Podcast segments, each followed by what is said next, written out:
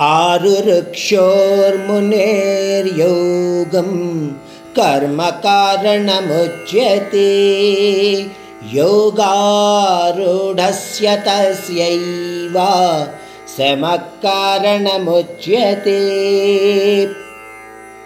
ఈ శ్లోకంలో పరమాత్ముడు ఆరు వృక్షోర్మునే అన్న పదాన్ని వాడాడు అంటే ఏంటి మొట్టమొదటి మెట్టు ఎక్కడము లేదా ప్రాథమిక తత్వాన్ని అర్థం చేసుకోవటము లేదా నేర్చుకోవటము.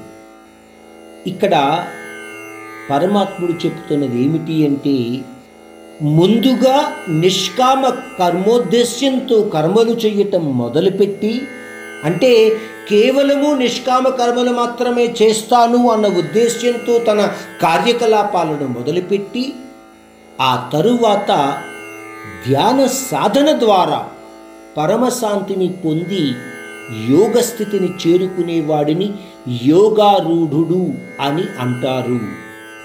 ఇంకొక రకంగా చెప్పుకోవాలంటే ధ్యాన యోగ స్థితిని చేరుకోవాలి అనుకునే వ్యక్తికి నిష్కామ కర్మ సాధన మాత్రమే మార్గము అని గ్రహించగలగాలి.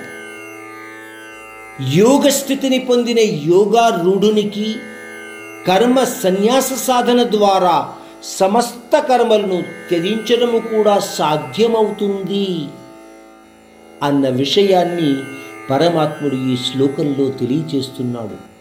అంతకుముందు పరమాత్ముడు అన్నాడు ప్రతి వ్యక్తి కూడా ఈ విషయాన్ని గ్రహించవలసి ఉంటుంది. ఎప్పుడూ కూడా సంపూర్ణంగా కర్మలను త్యజించలేడు. కానీ ఈ శ్లోకంలో పరమాత్ముడు అంటున్నాడు యోగారూఢునికి కర్మ సన్యాస సాధన ద్వారా సమస్త కర్మలను విడనాడడము కూడా సాధ్యమవుతుంది.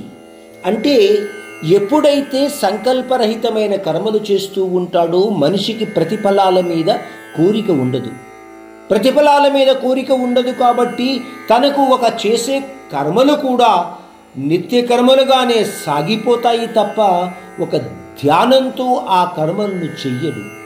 అంటే ఆ మనస్సును నిలకడగా ఉంచుకొని తన ధ్యానాన్ని ఆ పరమాత్ముని ఎందు ఉంచే అవకాశము కలుగుతుంది అన్న విషయాన్ని మనం ఇక్కడ గ్రహించగలగాలి.